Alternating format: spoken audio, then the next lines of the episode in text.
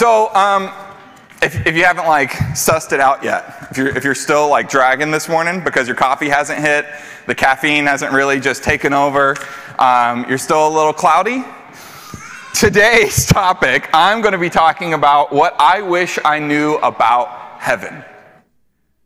Because, friends, growing up, I was convinced that heaven was like our, our end game plan our escape route.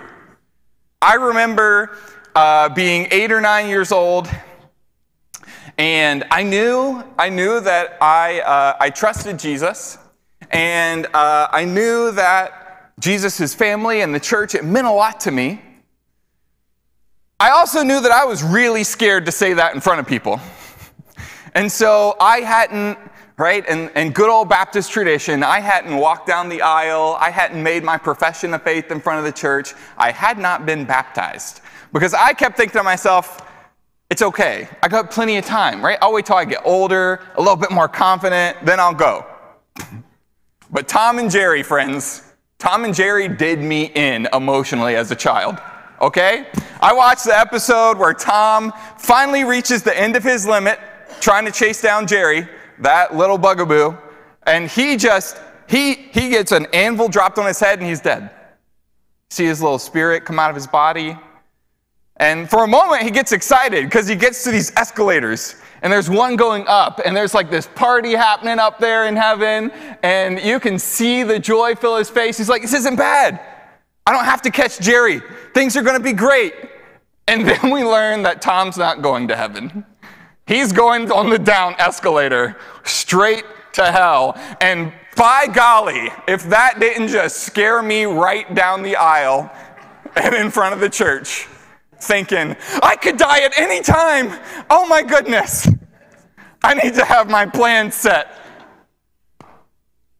That's the picture that was given to me as a child. That heaven is primarily a place we go after we die and it's a place that's separate from this earth that gets us out of all the troubles and the worries and the brokenness here into God's presence. And I don't know about you, but I, I don't think this is just uh, a, a, sort of imagination that I have. It seems to be baked into a lot of Christian culture in our country uh, this, in this day and age. In the modern world, it feels like we've let We've let our Christian hope gravitate away from Scripture's vision and toward our culture's way of doing things. I mean, in so many ways, the, the Tom and Jerry moment and motif, I mean, that's a hope that centers on and focuses on an individual. What's going to happen to me or to you or to you when you die? You make a choice. Pull yourself up, right? Put your faith in Jesus, or don't, and roll the dice. And maybe end up in a bubbling cauldron with a bulldog standing over you like Tom did. That's a very individualist picture, right? Heaven, our faith, it's all about what you choose to do. It's not a very communal picture.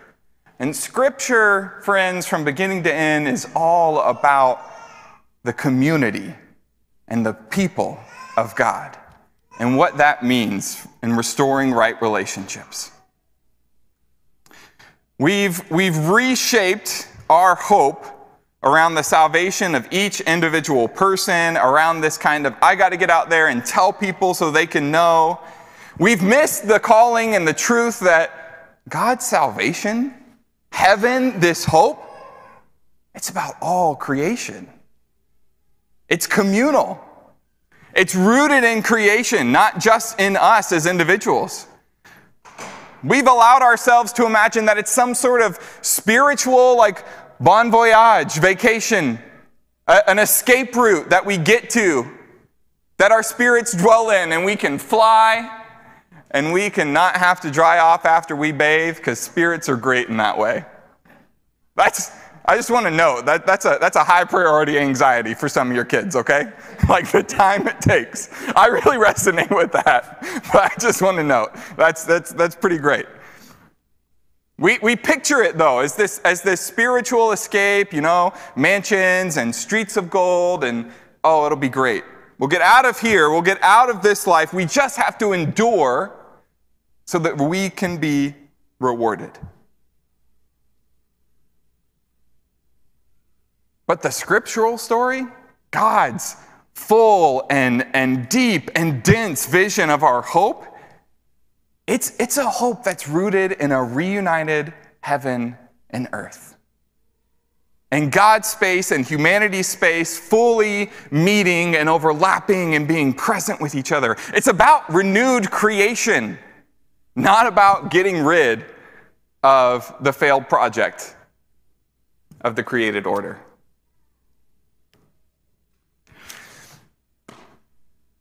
And maybe you don't have this problem that I had as a child and as a teenager and as a young adult.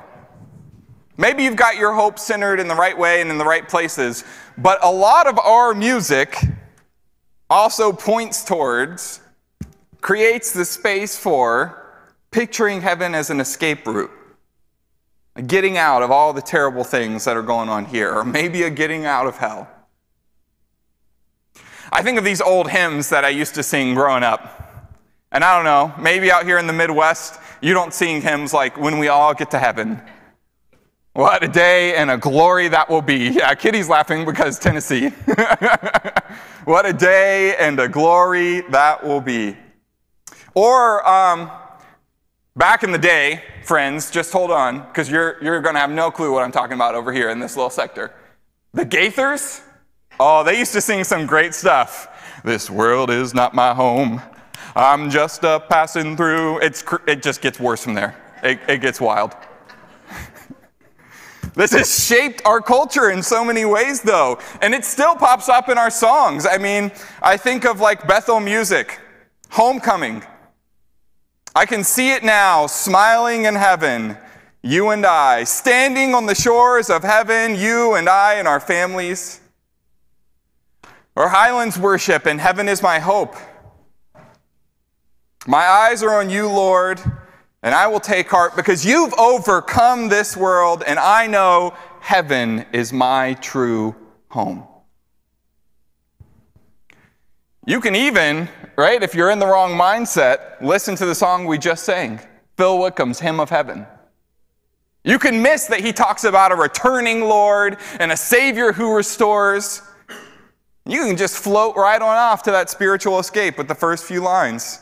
How I long to breathe the air of heaven, where pain is gone and mercy fills the streets. We've, we've in so many ways and shapes and forms bent our Christian hope out of place. We we use it as a drive to get through the hard things in life right here, right now. We imagine that, that distant, spiritual, heavenly home in the midst of God's presence where we can fly and not have to dry off after we bathe or go swimming. And that's what carries us forward in so many ways. But heaven's not about escaping, friends. And I want to look at just two short passages in Scripture that help, can help reroute our hope in God's vision and in Jesus' vision of, of where we, what we should be looking towards and how that should shape our lives and our actions and our choices right here and right now.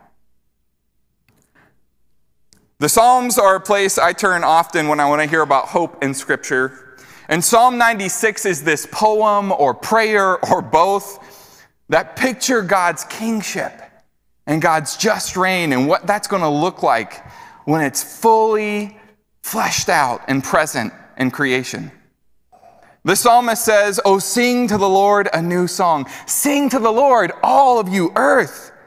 Sing to the Lord, bless his name, speak of his salvation from day to day, declare his glory to all the peoples, his marvelous works among all the nations, because great is the Lord and greatly to be praised. He should be revered and loved above all gods. For the gods of the peoples, of us, right there, idols. But our Lord God made the heavens. Honor and majesty go before him, strength and beauty shape his sanctuary. And so give to the Lord, O families of all the peoples. Give to the Lord glory and strength. Give to the Lord the glory due his name.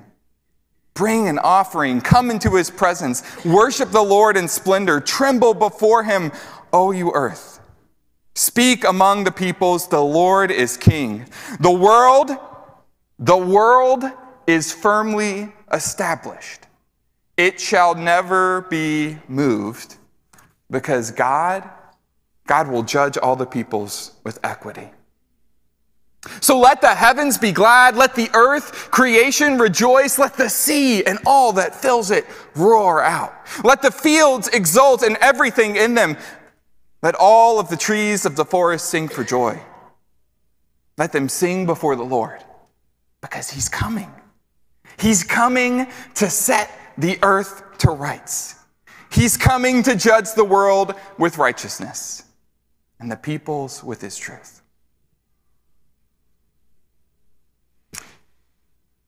The poetic promises of the Old Testament, like this, the promises that shape the prophets, the promises that shape the light and the reality and the beauty of Jesus' ministry among us, the, the promises of a Savior King who returns that we get in the New Testament.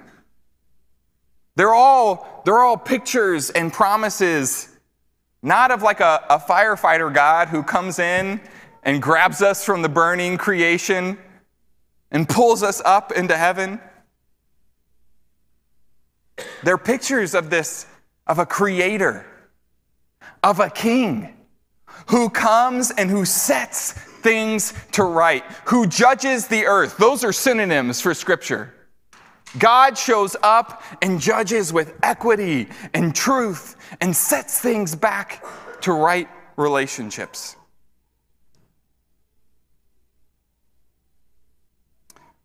Paul in the New Testament, when he faces a church, the, third, the church in Thessaloniki, when he, he sees them and he sees them struggling with their hope, they're worried, they're concerned. Things seem really, really terrible in the world around them. And they're not really sure about where they should root themselves or their vision for the future. Paul writes to them and extends just this sort of vision that the psalmist paints with Psalm 96, verse 13. Rejoice before the Lord, for he is coming. He's coming to set the earth to rights. Paul picks this up in 1 Thessalonians chapter 4.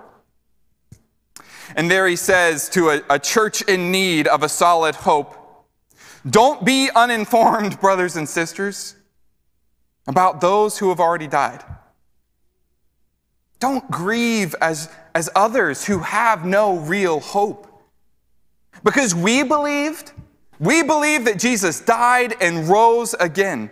And even so, through Jesus, God will bring with him those who have died and gone before us. This I declare to you by the word of the Lord, that we who are alive, the ones left until the coming of the Lord, we won't go before those who have died. The Lord God Himself, with a cry of command, with the angel's call, with the sound of God's trumpet, He will come down from heaven. And the dead in Jesus will ride first. Then we who are alive, we who are left, we will be caught up in the clouds together with them to meet the Lord our Creator in the air. And we will be with the Lord our God forever. So let me tell you this encourage each other with these words. When you really dig down into it, the biblical vision is pretty darn clear. Our Christian hope, a hope rooted in a creator and a king who loves us. It involves all of creation. The entirety of the heavens and the earth and everything that inhabits them, not just you and not just me as individuals. And as Paul points out, the return of our king, it, it doesn't bring with it the destruction of this earth and, and a getting out of here to heaven.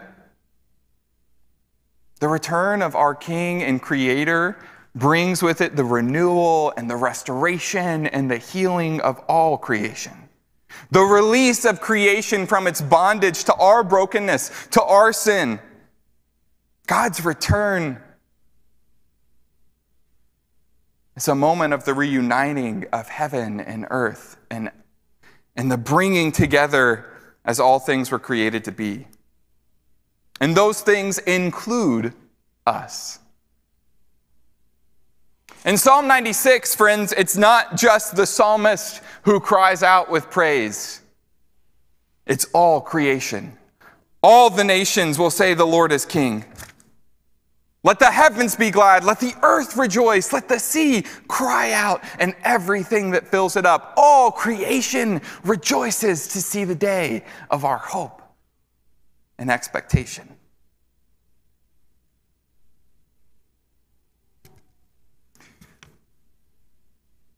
Though you could sing the hymn of heaven with a completely misguided Christian hope, Phil Wickham's got it right. Our hope isn't in us leaving, it's in our God and King Jesus returning. Paul in Thessalonians, he works so hard to reground the church there in this Christian hope. He speaks to them of, of our God, of Jesus returning our bodies being renewed and restored to reign together with Him here on earth and His creation forever. Paul pictures a future in which we will all be fully and eternally reunited with our Creator. No longer separated by the sin and the selfishness and the brokenness that drove us apart from God in Genesis 3. Paul says instead, our God will return and heal us and heal the world so that we might dwell with Him in the midst of creation again as He intended.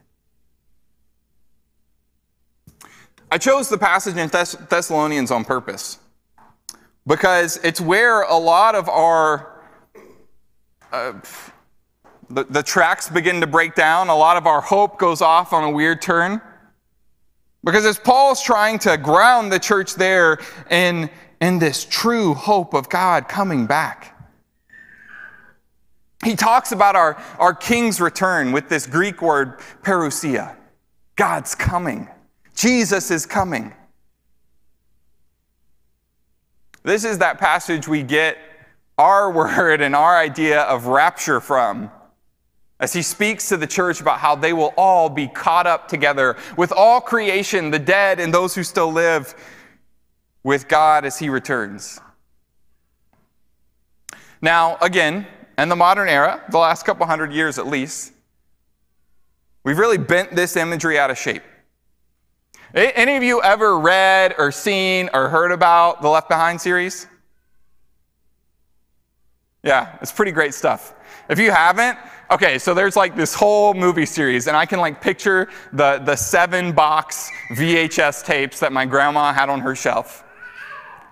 But Hollywood, never gonna let a thing die, they have recently resurrected this series with what's his name?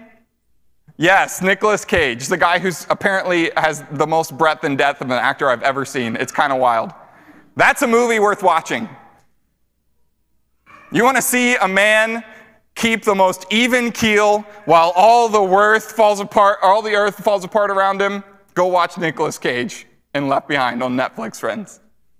But the whole, the whole idea, right? The whole driving point, the hook of the Left Behind series of Tim LaHaye's imagination as he reads scripture is one day God's true followers will be pulled up out of creation. They will be raptured, grabbed and pulled up into the skies to join the Lord their God as the rest of the earth is left to like burn and suffer and be punished. This is quite entertaining from a movie perspective. Because when you watch people in a plane sitting beside their loved ones whose clothes are just there, and they're like, What has happened? Is my husband running around naked? And then everybody's gone. It's, it's, it's got, got a good com- comedic factor. But it's really terrible theology.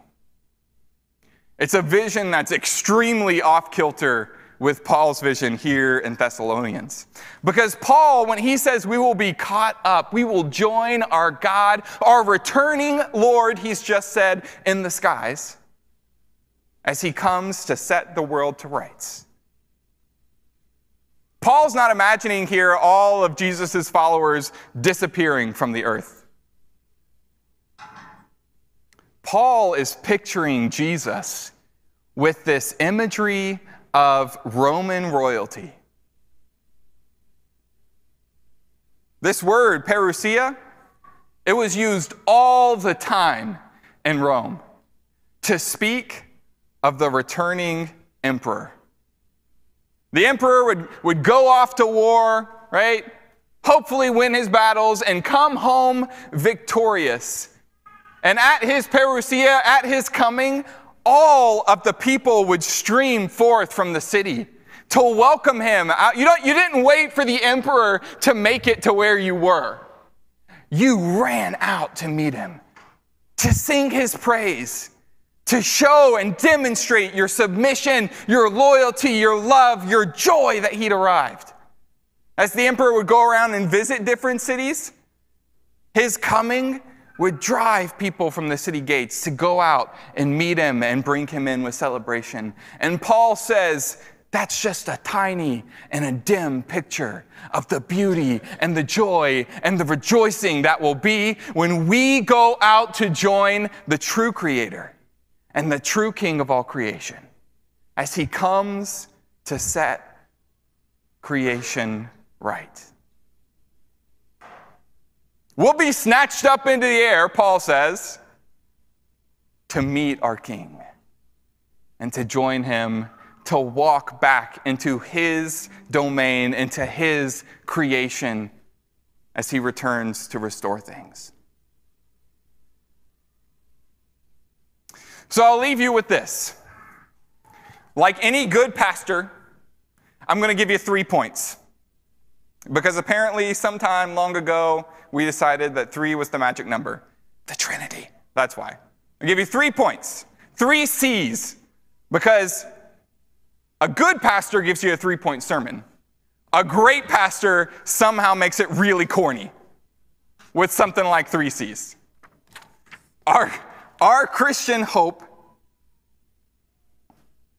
our shared hope as God's people it's a hope not in an escape from this place, but in heaven and earth reunited. It's a creation focused hope, not an escapist hope. It's your first seed. Our hope, it's not an individual hope. It's not about you, Anna, or you, Camille, or you, Ben, alone. It's a communal hope. It's a hope that involves all the nations, all the peoples, all of God's followers. And I had to work hard for this one, friends, but our Christian hope isn't a disembodied, spiritual only hope. It's a resurrection hope. It's an embodied, corporeal hope. Told you I had to work for it, didn't I? It's creation centered, it's community centered, and it's bodily. It's corporeally centered. I don't even know if that's a word, but I make them up up here all the time for chapel, so don't worry. I started with the psalmist, and I will end with the psalmist because Our hope, it's, it's, the, it's the goal, it's the movement, it's the endpoint of our scriptural story. And it's a hope that shouldn't just buoy us up in hard times. Close. It's a hope that should drive us to, to act in an active and engaged way, to, to live out works of love right here and right now that move us towards God's vision of a redeemed and healed creation. Our hope, the psalmist really fleshes out, generates joy. It should, it should create a mission before us, just as the psalmist pictures Sing to the Lord a new song. Sing to the Lord all the earth. Declare his glory among the nations, his marvelous saving works among the peoples. Speak out among all of the nations the Lord our God is king. The world is firmly grounded and established. Creation isn't going anywhere. It shall never be moved because God will set the peoples to rights with equity and justice. Our hope, friends, it creates new life within us. And it should drive us to proclaim to the world who Jesus is and what his love is working out. Let's pray, friends. Oh, Jesus, we come before you this morning as your people. Some of us with, with joy and thanks at the beauty of your creation. Some of us, God, with heavy hearts with the burdens of stress and anxiety, with the, with the weights of sickness and death and pain pulling us down, God. And together, as your family, as your body, as your community this morning, Lord, we pray that you'll pour your spirit out upon us. We pray that you will set and cast our vision together towards your true and beautiful hope. God, sometimes we need your truth and your hope, the promise of your full salvation, God, just to get through the day, just to breathe and carry the weights that life has set upon us. And sometimes, God, we need your hope, our shared hope, to drive and push and energize our actions in the world, God, the sorts of actions that we wouldn't take without an end goal in sight. God, this morning, unite our hearts and our minds together as your people. Plant within us, within our spirits, God, your vision, your hope. Let us be, along with the children who stood together in this sanctuary this morning, God, partners in this work of recreation with you. Let us be a people who makes your kingdom real right here on earth as it is in heaven rather than a people waiting to get out. In your Son's name, we pray this morning, God. Amen. Thank you, friends. I'm going to invite the worship team to come back up. And uh, as we do that, uh, we're going to sing a couple more songs together to close out our worship this morning. Uh, but at this time, we are going to be uh, passing the offering baskets. Uh, and uh, your offering makes the work of Fusion possible. So we are incredibly grateful for all the ways that you give, whether you give financially, whether you give with your time or your talents, however it is that you help make this work happen. That is making the kingdom of heaven happen in Mitchell, in this community, in this church. And so we thank you for your gifts and for your offering. Uh, for this next song, we're going to invite you to use this as a time of reflection. So we invite you to remain seated and use this time for prayer and reflection as the baskets are being passed. And then together in just a moment, we'll stand and sing our final song. One, two, three, four.